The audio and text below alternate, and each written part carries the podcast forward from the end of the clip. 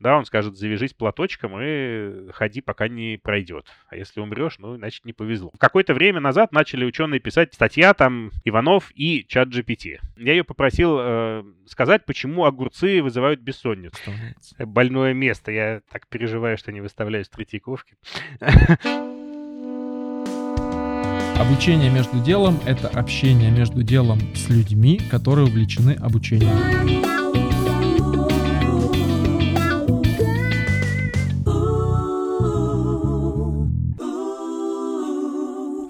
Я Саша, технический директор LabMedia, вместе с образованием в постоянной погоне за технологическим прогрессом. Привет, я Маша, и я гуманитарий в IT. Смотрю на процесс обучения как на завораживающий процесс смешения новых технологий, искусства и психологии. Привет, а я Андрей. Я разрабатываю электронное обучение для преподавателей и студентов вуза и ищу способы эффективного обучения, как для других, так и для себя. Итак, сегодня мы поговорим про искусственный интеллект внезапно э, в сфере обучения. Хотелось бы обсудить, э, какие уже есть кейсы реальные, привести примеры, если у кого-то из наших сегодняшних э, гостей и ведущих э, такие есть. Что может случиться в будущем ближайшем? Ну и, естественно, какие могут быть э, проблемы при внедрении этой супертехнологии.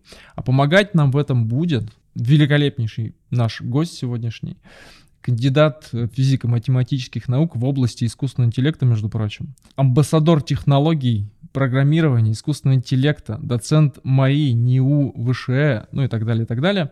В общем, а, Дмитрий, Дмитрий, 16 а, лет работал в Microsoft, но на тот момент времени, когда мы с ним а, писали предыдущий выпуск, он был облачным адвокатом, не знаю, что-то с тех пор изменилось. Он, думаю, что Дмитрий сам об этом расскажет. А еще Дмитрий занимается цифровым искусством. Что это такое, Дима, я думаю, тоже поделится. Встречайте, Дмитрий Сошников. Дим, привет. Да, привет, очень э, рад снова быть у вас. Эм, вот. Но, э, да, я, к сожалению, уже не облачный адвокат, хотя в душе, наверное, по-прежнему считаю, что облачные технологии — это очень круто, что это очень важно для искусственного интеллекта, потому что они позволяют э, всем и каждому обучать большие э, модели интересные. Эм, вот. Но в большей степени сейчас я как раз погрузился в образование, там я преподаю, разные видеокурсы записываю, ну и вот появилось немножко времени заняться цифровым искусством в том числе. Поэтому ну, с удовольствием э, поговорю на тему искусственного интеллекта в образовании, тем более, что в последнее время очень много про это действительно стали вокруг говорить.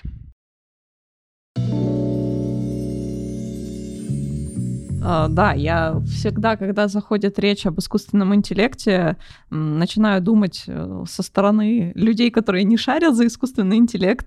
И uh, вопрос, наверное, такой глупый, но так ли сложно объяснить, э, например, бабушке про искусственный интеллект, как про те же биткоины тоже, например, такая тема, про которую э, людям сложно понять, не пощупав.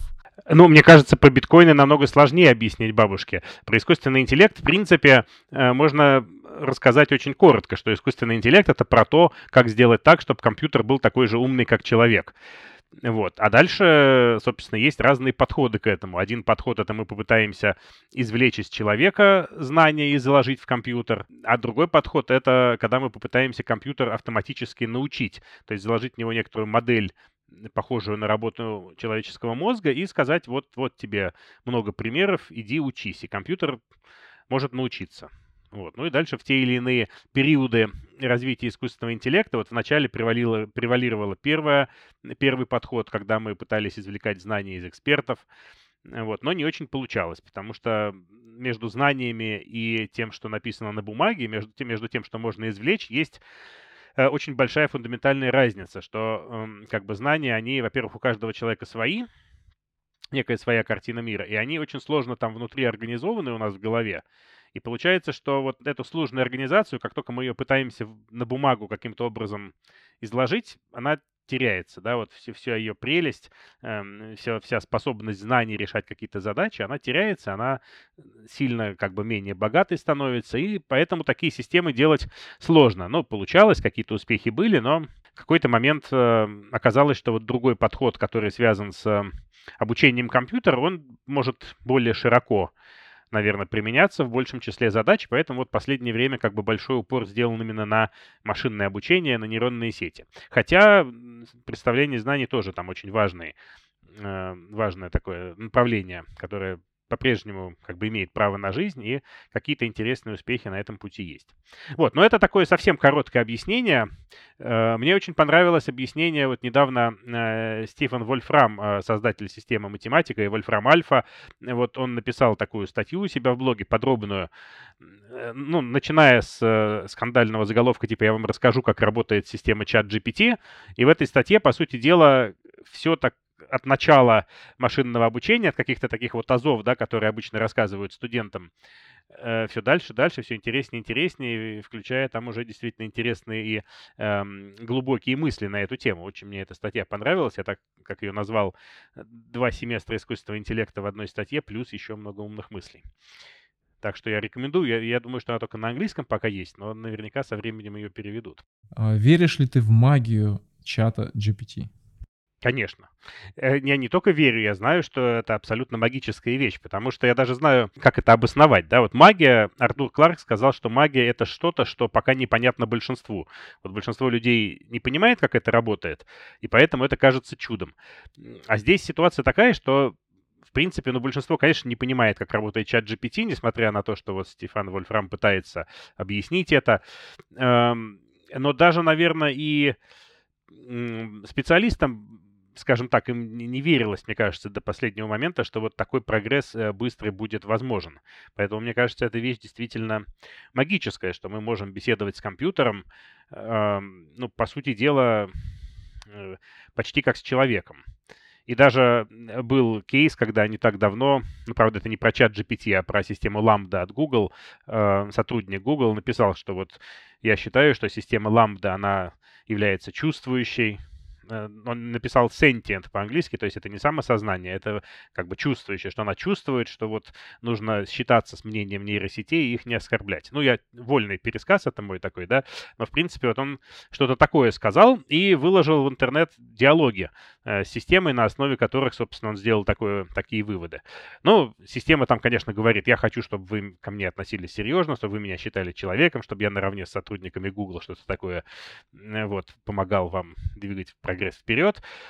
И человек поверил. Вот. Видите как? То есть действительно магическая вещь, она способна человека склонить к тому, что она разумна.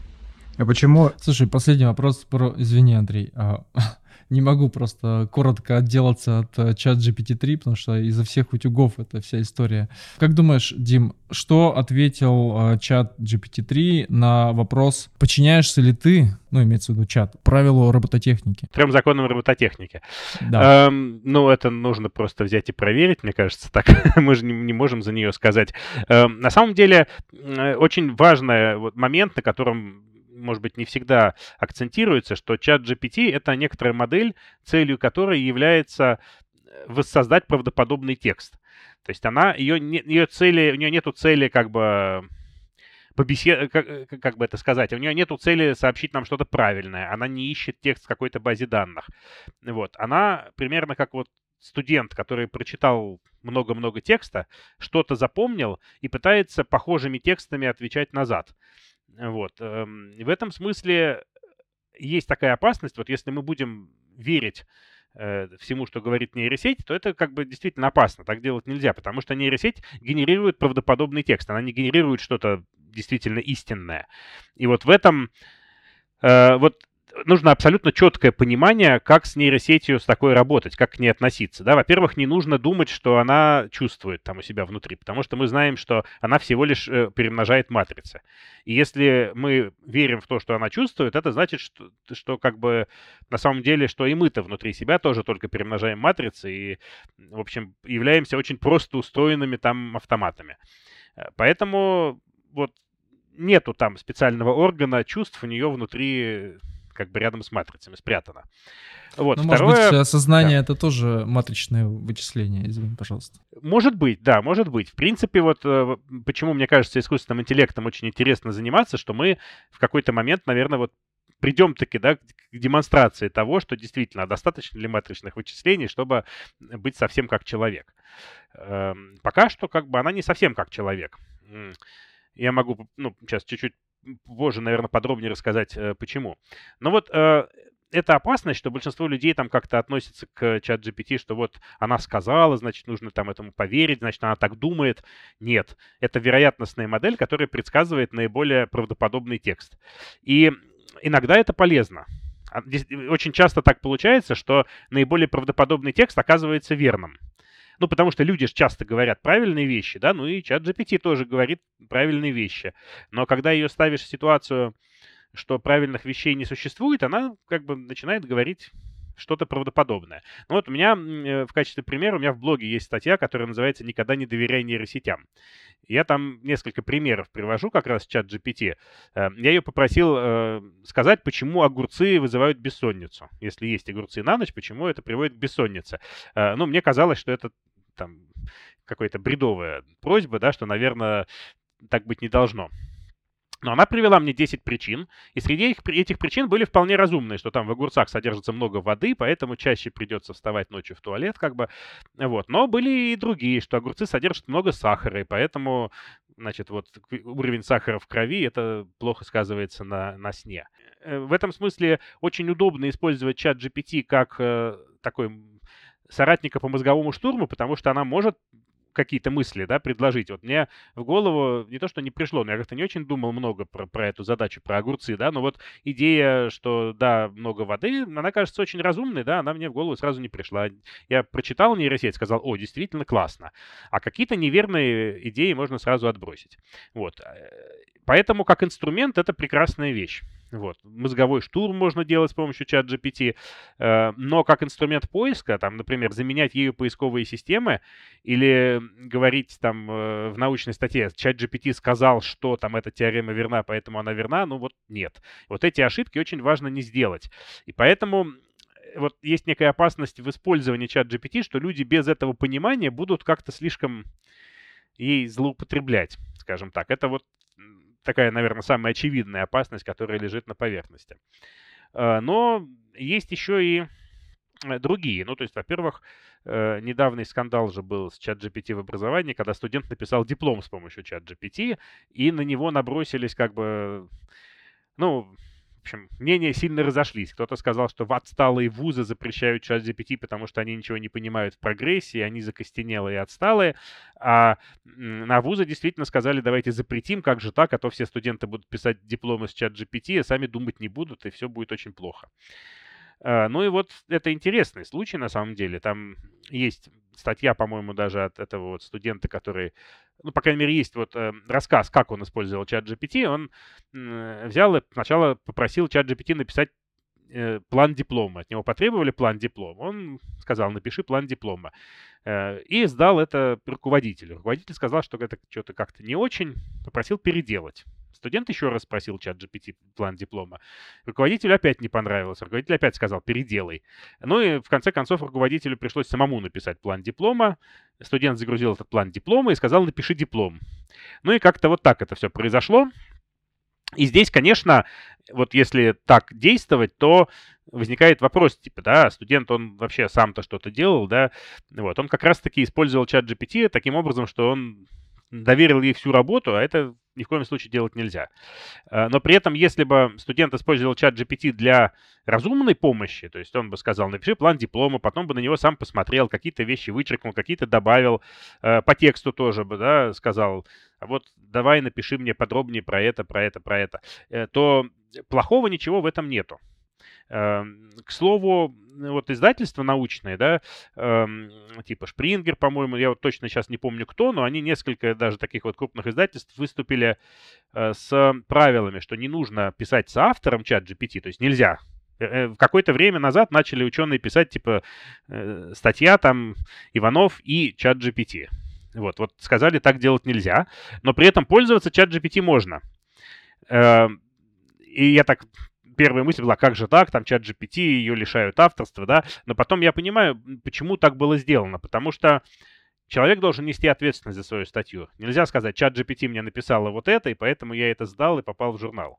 Нет, все, что написала чат GPT, прочитать должен, поправить, удостовериться в истинности, это должен сделать человек. Ну, собственно, наверное, задача, одна из задач эм, преподавателей будущего будет э, отличать то, что написал студент и чат GPT. А, а чат GPT уже умеет это делать. Что умеет? Отличать. Чат GPT врет. Ему нельзя верить.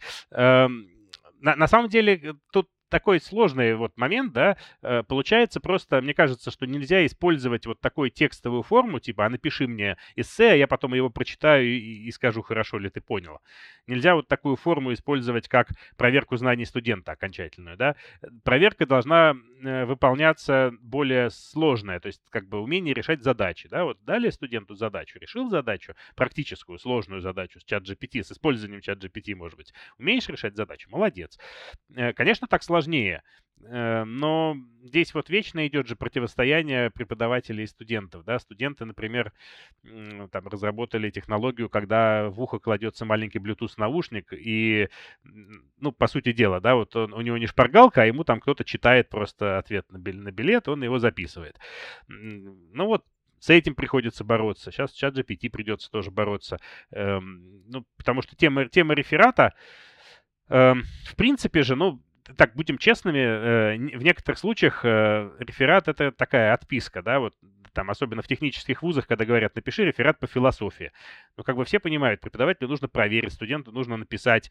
Некая такая формальная процедура получается. Эм, я помню, когда я в, аспирантуре изучал философию, я написал хороший реферат там по поводу каких-то самовоспро... самовоспроизводящихся машин, там что-то было такое, какие-то мои умные мысли. Я так расстроился, когда со мной не захотели на экзамене поговорить про него. И сказали, а, ты написал что-то, ладно. вот, иди. И мне было грустно, я вот старался писал списал его, а никто больше не старался, видимо. Остальные просто брали книжку и списывали. И вот в этом случае, как бы, ну, что чат GPT, что мы из книжки перепишем, не так важно. А с другой стороны, если мы хотим проверить способность студента там анализировать предметную область, ну, если он там сделает обзор разумный, там, да, найдет источники, а потом чат GPT как-то это подытожит, ну, может быть, это и неплохо. Я считаю, что запрещать инструменты вообще не, не очень благодарное дело. Нужно понимать, как их использовать обоими сторонами процесса, преподавателями и студентами. А почему именно сейчас, вот, ну, в 22-23 годах, тема интеллекта искусственного стала такой заметной? По крайней мере, раньше я не замечал, что Midjourney, что чат GPT вот почему они появились именно сейчас в медиа, по крайней мере, пространстве, и можно ли считать их какими-то значительными вехами в развитии?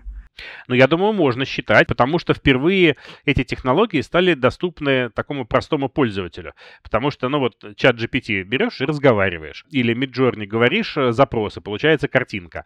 Э, вот раньше же, чтобы нарисовать картинку с помощью искусственного интеллекта, э, нужно было взять там датасет из тысячи изображений, взять какой-то сервер с GPU, там 12 часов это все поучить, потом как бы попросить его сгенерируй, отобрать лучшее. Ну и было это все достаточно там сложно, утомительно, поэтому художники гордились тем, что я вот помню, я несколько лет назад гордился, там цветочки какие-то у меня нарисовала нейросеть.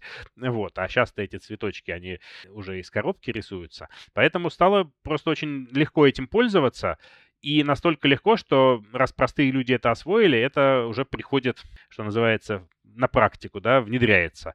Раз это внедряется, возникают разные там спорные моменты. Ну вот художники очень напряглись, что э, и появились эти генеративные нейросети, преподаватели напряглись, что появился чат GPT, но, в общем-то, почти все разумные люди напряглись, что появился чат GPT. Мне кажется, раньше также напрягались, когда телефоны появились у всех, можно было информацию найти там, за две секунды. То, что сейчас есть. Ничего, привыкли. А, да, все, все так, но мир, он как-то подстраивается под технологии. Вот, можно примеров много привести. Э, там машины появились, соответственно, ряд профессий ушел, которые лошадей поддерживали, а появились автомеханики. Если в пример с искусством приводить, то фотография пришла. Вот очень такой, мне кажется, пример позитивный, что э, фотография, когда пришла, она вот реализм из искусства, ну, не то что целиком вынесла, но, по крайней мере, стало не так интересно рисовать реалистичные картины. Э, и художникам пришлось искать какие-то другие способы самовыражения. Вот, и появился такой целый рассвет э, других стилей в искусстве. Вот, наверное, нужно не сопротивляться тому, что э, такую обычную картинку с цветочками можно нарисовать очень быстро, да, а искать какие-то другие интересные как бы подходы. Вот для примера, у меня в детстве родители подарили картинку такую, я помню, был деревенский пейзаж со снегом, небольшая, там они ее купили где-то, на, э, видимо, на вернисаже, я, на стене она висела, а потом я присмотрелся к ней и понял, что это открытка, поверх которой намазали как бы снег вот такими крупными мазками. Ну и вроде бы, конечно, не так плохо это выглядело, красиво было. Но, с другой стороны, я расстроился. Вот это не художник рисовал, там это не он перспективу подбирал. Взял открытку и вот поверх намазал. Вот я это к чему? Что вот такие картины, которые украшают интерьеры, ну да, их можно нарисовать нейросетью. А с другой стороны, идею-то все равно человеку нужно придумать. Идею за нас нейросеть не придумает. У нее нет своих идей, вернее, как, у нее какие-то есть вещи, которые она случайно генерирует, но ей же не хочется что-то выразить. И человек понимает, там, где у него душа болит, э, что ему хочется выразить, и вот он раз у него душа болит, значит, наверняка у многих других тоже болит. И наверняка он скажет что-то наболевшее, что с другими людьми будет резонировать. Искусственный интеллект так не может. Немного вернемся снова к образованию, к истории с, со студентом. Вот со студентом понятно, а со стороны учителей есть ли уже какие-нибудь истории, как применяются нейросети, как э, может быть, чат, э, чат GPT применили учителя, чтобы что-то, опять же, проверить, написать? Есть ли такие уже истории?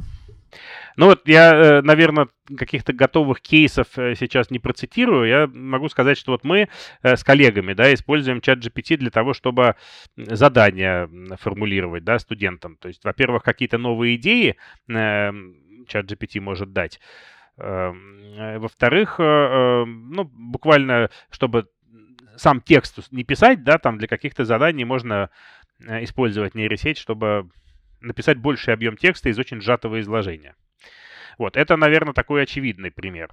А, а можно, Дим, можно сразу ага. уточнение? А как, э, как ты формулируешь запрос чату, раз уж мы так долго про чат, хотя хотели быстренько, как сформулировать э, запрос чату или вопрос чату, чтобы он сформулировал задание или вариант задания? Как это происходит? Ну, можно примерно как и человеку, да, напиши 10 э, там э, задач э, по обработке списков на языке Lisp, там условно, и вот смотреть, что получится. Мне бы еще хотелось вот один момент. Мы поговорили про студентов, да, и вот чуть-чуть про преподавателя. А еще же, мне кажется, для самообразования этим можно пользоваться очень плодотворно. Э, вот ко мне, когда приходят и говорят, а как мне английский лучше учить, да? Если это человек не начального уровня совсем, то я его сейчас посылаю сразу в чат GPT, потому что, э, ну, смотрите, проблема какая у человека, который знает английский вроде бы неплохо, но при этом не в совершенстве. Словарный запас и активный словарный запас особенно. То есть, э, ну вот, мы не native спикеры, да, мы там скажем, вот там закат какой-то, можем там золотистый сказать, ну какие-то такие, в общем, обычные вещи. А какие-то сложные такие художественные фразы, нам для этого не хватит словарного запаса там или выражений. Поэтому, вот мне кажется, такое упражнение, э, просить чат GPT, напиши в художественном стиле, вот я пошел поздно спать и долго не мог заснуть. Там, напиши это в 10 предложений. Ну, вот это конкретно пример, там, да, мне был интересен, как она это сделает. Она начала там описывать, что там я ворочался, потолок там низко нависал, там угнетал меня, э, вот, и там, ну, и, и я это читаю, я вроде бы там понимаю, и слова эти даже, наверное, большинство все-таки знаю, но я бы так не сказал никогда. И вот эта магия, она проявляется в том, можно, кажется, книжку почитать, да, но когда ты книжку читаешь, все-таки ты настроен на какое-то такое пассивное ее восприятие. Ну, ты ждешь, что сейчас на меня свалится какой-то текст. И это не переводит э, слова в активную зону. А когда ты сам думаешь, а как бы я сказал, вот что бы я написал, ничего не приходит в голову. Попрошу чат, чат GPT. И вот когда он выдает решение, что ли, магия появления этого решения перед нашими глазами, она вот очень важна в образовании. Э, но это похоже на то, как э, матаналисты преподают, да, обычно. Приходит преподаватель, на доске начинает выводить теорему. Казалось бы, зачем он это делает? Ну, есть же там готовые вот доказательства, прочитайте в книжке, оно там написано. А вот оно так не работает. Студент должен у него на глазах должна совершаться магия, должно что-то появляться, да, вот этот процесс доказательства, потому что мозг задумывается, а как бы я это сделал, а как бы я это сделал, и тем самым очень хорошо это укладывается. Вот примерно точно так же, но с английским языком. Мне кажется, это вот очень ценно. Э, причем наверняка преподаватель живой, если там англичанина представить к, ну, к ученику, да, то эффект-то будет не хуже. Но просто англичанина к каждому человеку не представишь, а чат GPT очень недорого можно. Это магия обратной связи получается, не алгоритмизированной в данном случае. Ну, от, отчасти, отчасти, да, отчасти обратной связи, отчасти э, магия того, что человек, э, что за него, за человека решают задачу. То есть он находится в зоне контролируемого дискомфорта. То есть он сначала ему дискомфортно, что он не знает, как это сказать, а потом как бы ему и помогают. Этот дискомфорт снимают. Дим, а давай пофантазируем и м, представим, чем искусственный интеллект может помочь в обучении будущем. То есть вот ты сейчас перечислил кейсы, примеры, классные, кстати говоря, кейсы, я даже не думал об этом, что с, э, с тем же чатом можно общаться и э, качать свои скиллы в английском, например, или в каком-то другом языке. А что про будущее? Потому что э, все-таки в настоящем э, в обучении это в большей степени эксперименты, игрушки, ну, какие-то пробы пера, а в других отраслях искусственный интеллект это уже как данность. Там беспилотники, медицина, а, и прочие-прочие области, где уже не задумываются производители о том, надо или не надо. Они это делают, потому что, ну, как минимум, это конкурентно, а как максимум без этого уже никуда.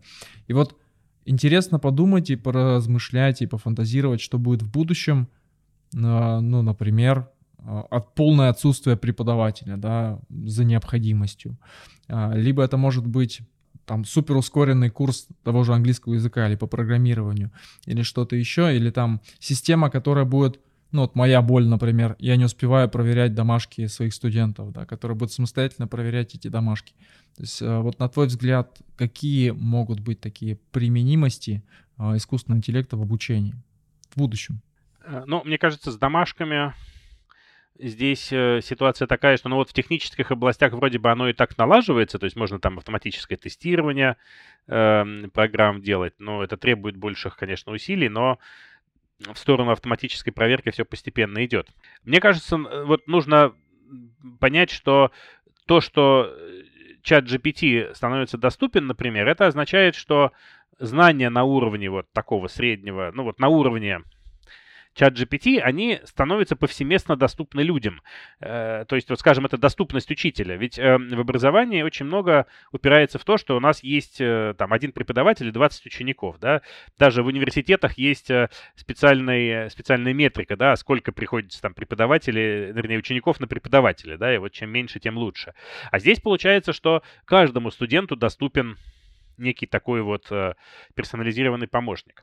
Вообще, мне кажется, идеальная схема образования, она была описана эм, э, в романе э, «Алмазный век» или «Дневник для благородных девиц», по-моему, он назывался. И там описана, собственно, история, когда там описан некий мир нанотехнологий, тоже такой мир будущего, вот, и для того, чтобы девочку из очень богатой семьи воспитать, для нее создается персонализированный такой дневник, который будет с ней общаться. И этот дневник, он как устроен? Он с ней общается, как там друг. А, если вдруг э, становится что-то сложно, то включается актер, человек, который там играет на другом конце, и э, он на себя перехватывает общение, а там 90% общения делает дневник. И вот это, мне кажется, идеальное образование будущего. То есть у нас появляется такой индивидуальный партнер, с которым мы можем доверительно беседовать, который может отвечать на наши вопросы, э, который, может быть, чуть-чуть обучен по сравнению со стандартным чат GPT в сторону именно педагогически правильного диалога. И в какой-то момент происходит выход на преподавателя, когда нужно. Возможно, завуалированный, возможно, нет, но вот. И чем такой подход хорош? Во-первых, э, это большая индивидуализация образовательной траектории, как модно говорить, да, то есть мы же не всех детей сажаем в один класс слушать то, что там неинтересно никому, а мы удовлетворяем любопытство ребенка и пытаемся разжечь его любопытство в нужные стороны, да, чтобы он как бы нужную поляну знаний э, постепенно освоил, но, но не тогда, когда по расписанию нужно, а когда ему удобно. Эм, и вот такая персонализация доступная, она она важна, потому что удовлетворить любопытство ребенка можно за счет индивидуального да, общения. А искусственный интеллект даст такое индивидуальное общение недорогое.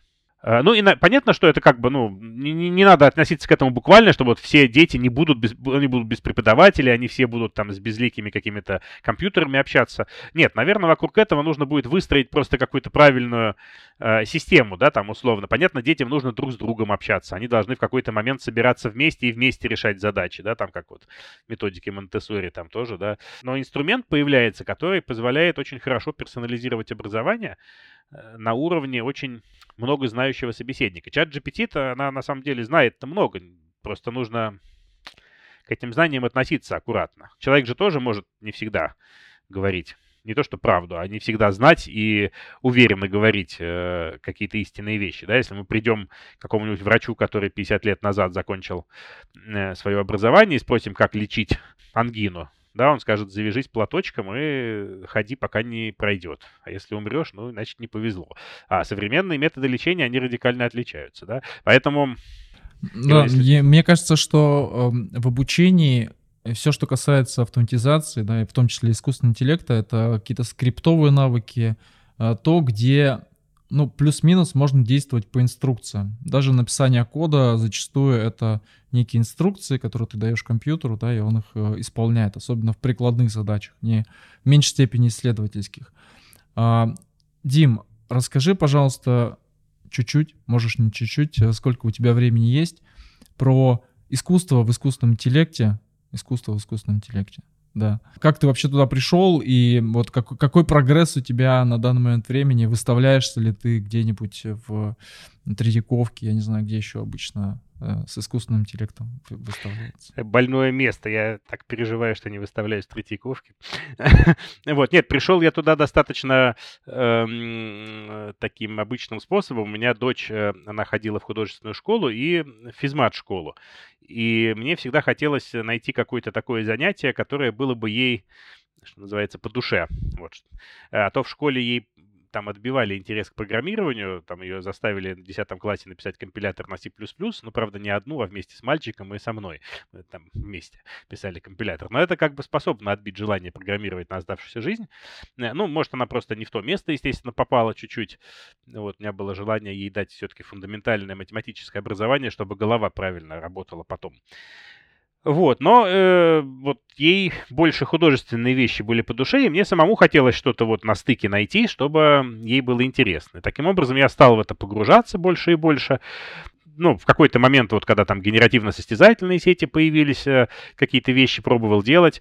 Э, наверное, там в плане вот выставляться в Третьяковке у нас была конференция Microsoft, которая проходила в Музее русского импрессионизма. Вот там мы делали мини-выставку, э, такую тоже вот искусство искусственного, тогда мы ее назвали, и про то, как, собственно, нейросеть, она учится тексты генерировать и как она учится рисовать картины. Вот по тем временам это такая была экспозиция, где было показано, как это происходит, чуть-чуть рассказано, как это происходит. Сейчас, конечно, чтобы заниматься серьезно искусственным интеллектом в искусстве, ну, наверное, уже так вот совсем на уровне хобби это делать сложно, потому что это такое отдельное направление, вырастает постепенно, да, где много своих инструментов появляется. Ну вот. Но я немного за этим пытаюсь следить. Один проект у нас есть с школой дизайна Высшей школы экономики. Вот там мы смотрим, как можно применять генеративное искусство э, в практике, собственно, создания каких-то проектов дизайнерских и художественных. Какие-то свои такие экспонаты потихоньку делаю. В электромузее у меня был такой когнитивный портрет. Это был такой интерактивный экспонат, когда человек подходит, его фотографирует камера, и дальше смешивает со всеми другими лицами тех, кто на этой выставке был, и смешивает таким образом, что вот глаза, глаза в глаза получаются, да, и в результате вот глаза получаются видны, как бы такой контур лица, а все, что вокруг, размывается. Ну, красиво смотрится. Эм, интересная дискуссия сейчас тоже происходит очень вот э, между людьми искусства э, между художниками, которые начинают говорить, что вот вы воспользовались нашими работами без нашего согласия, обучили искусственный интеллект, а теперь лишаете нас работы. Вот. И специалистами по искусственному интеллекту, которые говорят, ну как же, вот нейросеть, она же учится так же, как человек, вы же не запрещаете другим художникам смотреть на свои работы.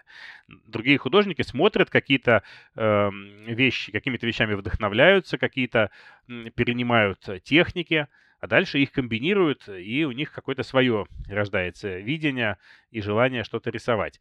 А нейросеть, она, в принципе, ну, за тем отличием, что у нее желание это не возникает, конечно, но э, она вот эти вот паттерны как раз смотрит, она их запоминает, и дальше их в некотором таком случайном виде э, выводит на холст. То есть неверно было бы говорить, что она дословно запоминает какие-то конкретные фрагменты изображений, потому что это, в общем-то, не совсем так. Она запоминает мелкие паттерны, как они стыкуются друг с другом, вот, и даже даже мелкие паттерны, они же недословно повторяются. Поэтому она именно действительно выдает что-то новое каждый раз. Отчасти э, случайным образом полученное, да, отчасти, отчасти нет. Но вот э, современные нейросети, которые текстом управляются, э, тут от художника все зависит. Он же может подробно описать, что ему хочется. И чем подробнее, тем э, можно больше приблизиться к картине, которая есть в голове. Вот. Но мне кажется, есть два таких вот подхода использования нейросетей в искусстве. Один это э, сначала мы задумываем идею, говорим, я хочу выразить вот это. И, и дальше я пытаюсь добиться, чтобы искусственный интеллект создал что-то, что есть у меня в голове. А второй подход это мы генерим, ну, условно говоря, все что угодно, и потом пока не получится хорошо. Потом говорим, о, как здорово. К этому можно придумать э, какую-то умную мысль. И придумываем, мы говорим, вот, мы там совместно с искусственным интеллектом что-то сделали. Но оба подхода имеют право на жизнь, наверное. Художники тоже часто вдохновляются случайностью, да, там выплескивают краску на холст, дают кошке походить, а потом говорят, о, чтобы из этого нарисовать. Если мне память не изменяет, то студия Лебедева была вот эта практика, они за 100 тысяч рублей создавали дизайн, по-моему, за 100 тысяч, и у них было условие, вы не, мы не обсуждаем результат работы, что получится, то получится. Ну и в итоге они сказали, что все дизайны делал искусственный интеллект, как это они там его назвали. Вот. Да-да-да. Но вот я не знаю, мы смотрели с дочкой тоже на то, что этот искусственный интеллект генерировал. Но это как-то вот, ну, совсем не впечатляло по тем временам. Но это было еще несколько лет, ну, может быть, там пару лет назад. А пару лет назад, за пару лет очень много всего произошло. Вот, сейчас, э, мне кажется, как минимум для вдохновения ну, точно можно использовать генеративную нейросеть, потому что ей же можно поставить, например, условия, сказать, нарисуй постер к фильму с таким-то названием, ну и будет очень много идей для вдохновения. Дальше этот постер уже можно перерисовать там самому, чтобы он был более правильный, где-то подправить руками. Применительно к искусственному интеллекту в искусстве, вот прекрасный способ использовать генеративную нейросеть в обучении искусству, это просить ее генерировать в стиле разных художников, потому что одно дело нам говорят, вот идите посмотрите там картины разных художников. Это ну, а это один опыт. Кому-то это интересно, кому-то это кажется скучным, да, не все любят ходить в музеи на, на классические какие-то вещи. А с другой стороны, когда человеку говорят, смотри, ты можешь свой портрет сгенерировать в стиле разных художников, вот тут становится интереснее, да, а как же это вот я буду выглядеть, если меня Пикассо бы нарисовал? Э, ну, мне, по крайней мере, вот это было бы явно сильно любопытней. Ну, правда, свой портрет это э, требует доучивания нейросети пока что э, такого не, не очень тривиального, но, например, там нарисовать какой-то предмет там, да, например, в стиле разных художников, вполне можно. Вполне возможно, это будет какой-нибудь котик. Все любят рисовать котиков.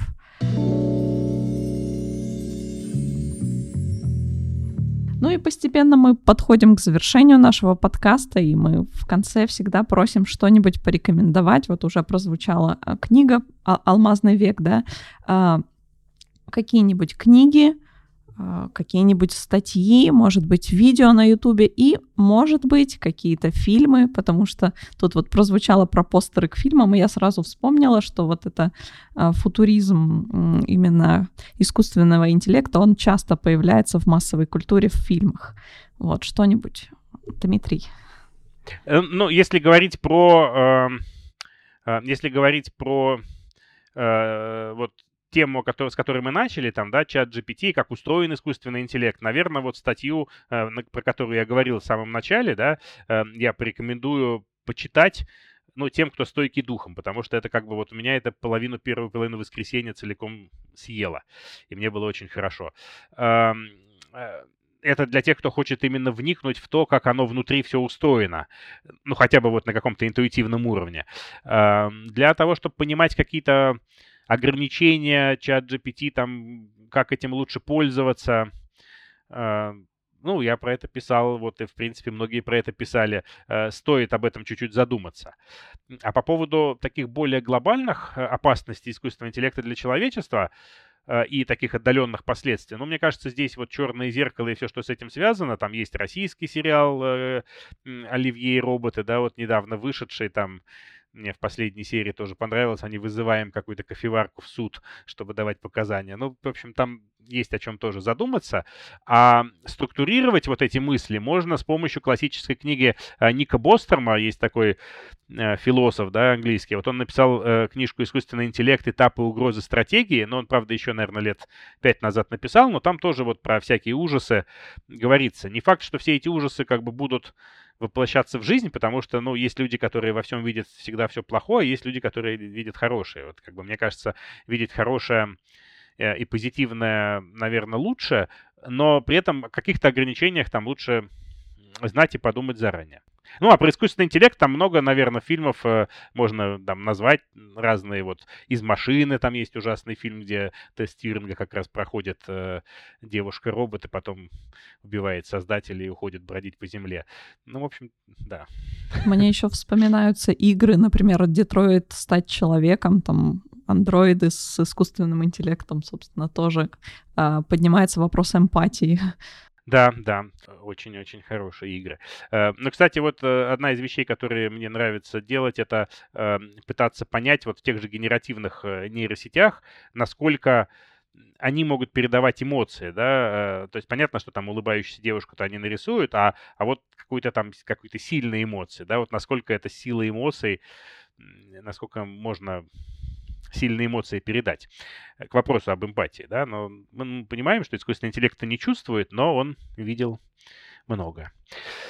Спасибо. Спасибо. Спасибо, Дмитрий, большое. Спасибо а, огромное. За вдохновление и а, ликбез в искусственном интеллекте. Спасибо. Пока. Хорошего дня. Всем спасибо, что слушаете нас. Не забывайте писать свою обратную связь. Подписывайтесь на наши соцсети. Мы есть ВКонтакте, мы есть в Телеграме, у нас есть YouTube канал. Слушать нас можно много где. В соцсетях найдете ссылочки. Ждем вас дальше в следующих выпусках. Спасибо, пока.